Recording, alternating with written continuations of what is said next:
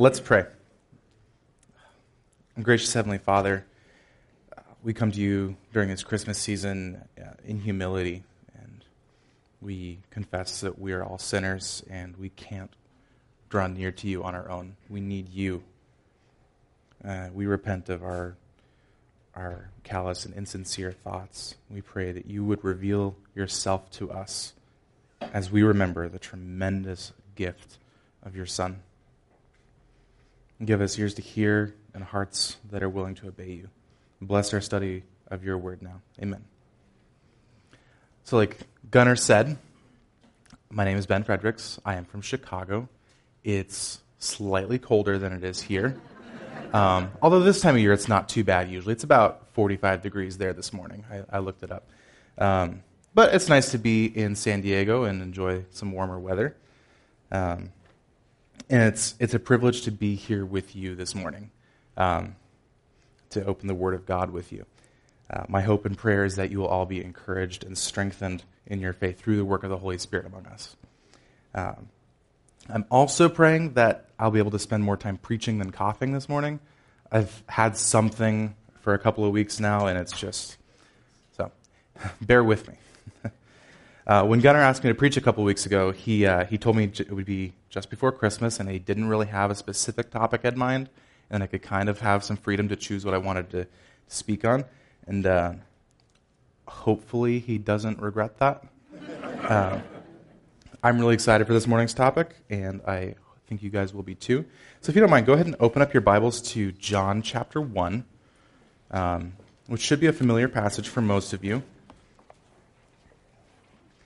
Um, before I start, I just want to let you know the Gospel of John is a little bit different from some of the other Gospels.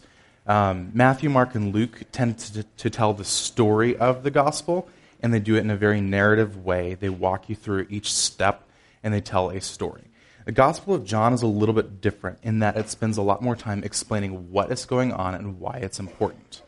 And so in John 1, um, John works really hard to explain that Jesus Christ is God. And so I want you to pay attention to that and like listen closely to hear how John shows that Jesus is the Son of God. Read with me. We're going to start in John 1, verse 1, and we're going to go through verse 18. John 1 1. In the beginning was the Word, and the Word was with God, and the Word was God. He was in the beginning with God. All things came into being through him, and apart from him, nothing came into being that has come into being. In him was life, and the life was the light of men. The light shines in the darkness, and the darkness did not comprehend it. There came a man sent from God, whose name was John.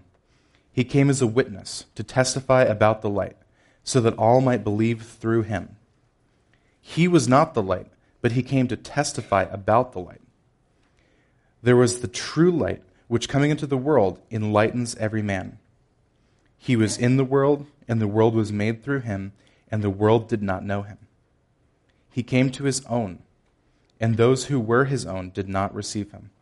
But as many as received him, to them he gave the right to become children of God, even to those who believe in his name, who were born not of blood, nor of the will of the flesh, nor of the will of man, but of God.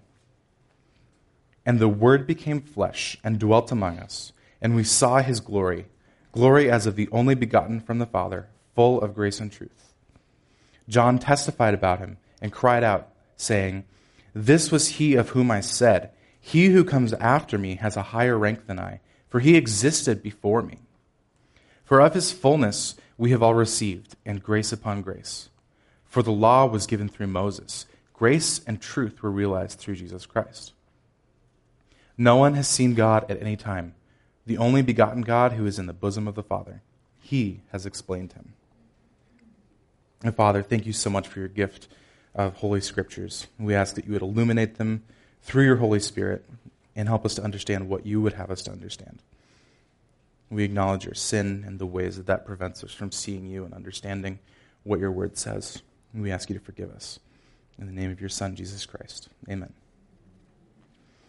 So, as we read John 1, one of the first things you see is this statement of eternality.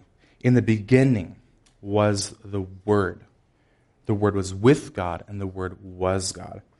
So John isn't holding anything back here. He wants you to know that Jesus has existed from eternity past and that Jesus is God. This right here is a critical point, and if you take nothing else away from today's message, I want you to hear this. Jesus Christ is fully God and fully man. And that's an idea that's unique to Christianity, and it's one that's been protected by church fathers and church leaders for thousands of years. I'm going to spend a few minutes talking about why that's important uh, and what it means for our faith. Um, first of all, we have to understand why we need a Savior in the first place. And I know you're all probably thinking, like, okay, I came, I came, you know, came here today to sing some Christmas carols and enjoy a Christmas Eve service, and this jerk's going to come talk about sin. Um, but hold on, it's important. This is really important, so don't tune out. Um, Jesus is the best news we can ever get. But we have to talk about sin in order to understand how and why he is good news. And I think it's really easy to misunderstand what sin is. I'm sure many of you have heard that sin is something that God thinks is disgusting and, you know, like, like we think rotten food is disgusting. And that's not, that's not untrue. But I think when you think in those terms, it kind of it tends to make you feel shame and guilt and i think it's it doesn't really help us understand why we need a savior at that point it makes you feel more like we just need someone to clean us up um, i think it's more helpful to think of sin as a thing that separates us from god every time we sin we're turning our backs on god we're telling him we don't want him we don't want to be a part of his family we don't want anything to do with him and this is why we need a Savior. We need someone to come in between us and God and to reconcile us to Him. Someone who can join us back to the family of God. That someone is Jesus Christ. And what you see in John 1 is that He is God. He has always been God. And then He came to earth as a man in order to save us. Look at verse 14. And the Word became flesh and dwelt among us. And we saw his glory, glory as of the only begotten from the Father, full of grace and truth. Go ahead and turn in your Bibles to Philippians 2. This is a passage that was written in a very, very different context to a different audience. Um, and I think it really serves to highlight what we're talking about here. Philippians 2, we're going to start in verse 5. Philippians 2 5. Read with me. Have this attitude in yourselves, which was also in Christ Jesus, who, although he existed in the form of God, did not regard equality with God a thing to be grasped, but emptied himself, taking the form of a bondservant, and being made in the likeness of men. Being found in appearance as a man, he humbled himself by becoming obedient to the point of death even death on a cross. For this reason also, God highly exalted him and bestowed on him the name which is above every name, so that at the name of Jesus every knee will bow of those who are on heaven and on earth and under the earth, and that every tongue will confess that Jesus Christ is Lord to the glory of God the Father. So, what we see here is an account of how Christ lived and the purpose for which he lived on earth. You notice first, he existed in the form of God, but he didn't consider equality with God something to be grasped. In other words, he was and is God, but he didn't let that go to his head. He didn't get prideful because of that. Instead, he emptied himself, taking the form of a bondservant, taking the form of a man. And that is referring to his birth as a baby, um, what we call the incarnation.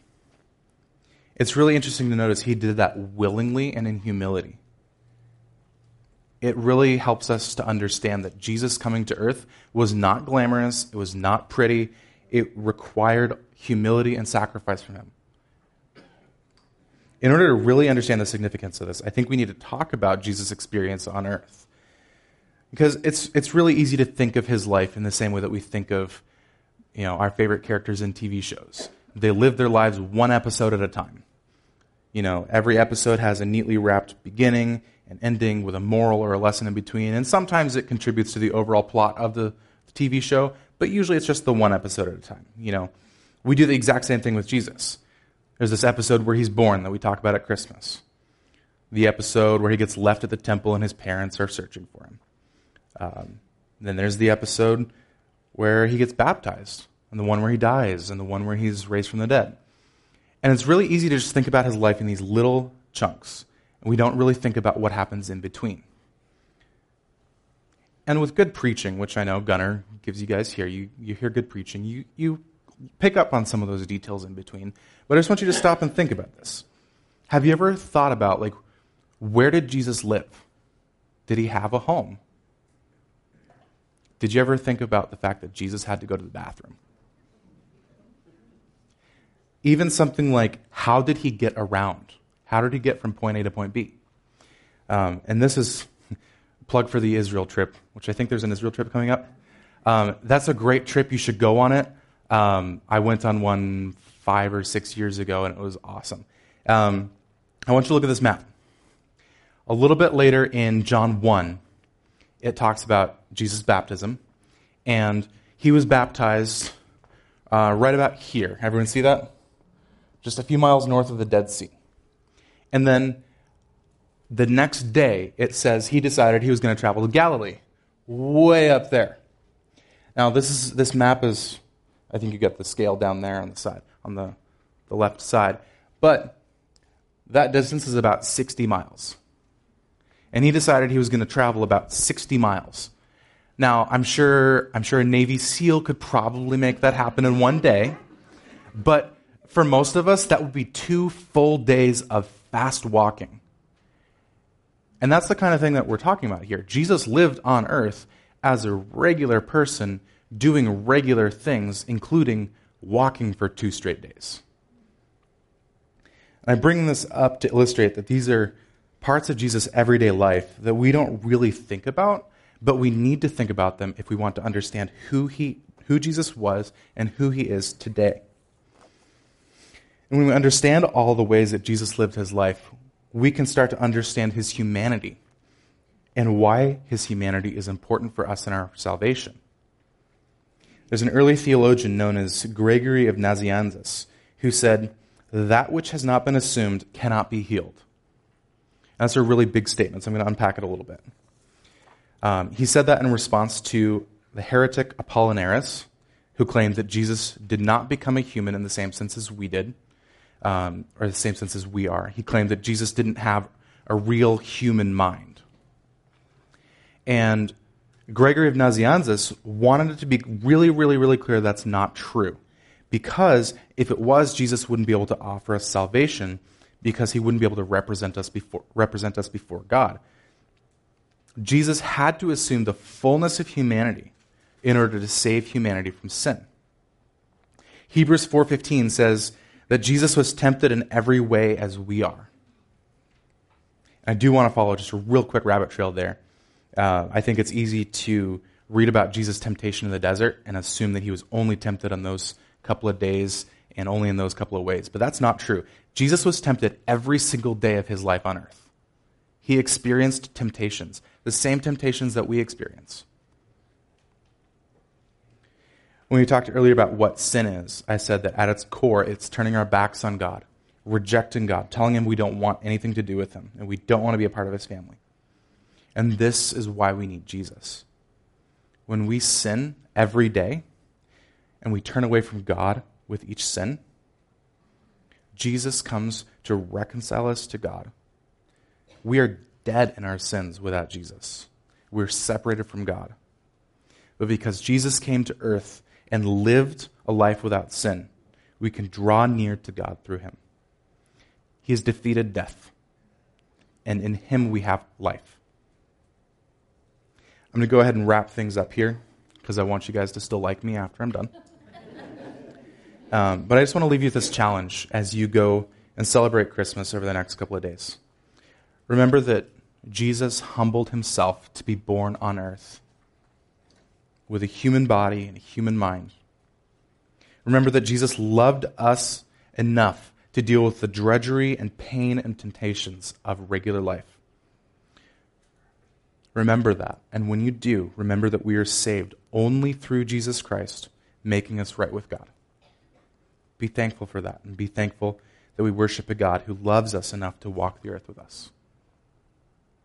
Would you stand with me as, as uh, we pray, and then we'll start singing some more songs in a minute? Heavenly Father, thank you for the gift of your Son, and thank you for loving us enough to come and walk the earth with us. Thank you for experiencing the pains and frustrations of life on earth.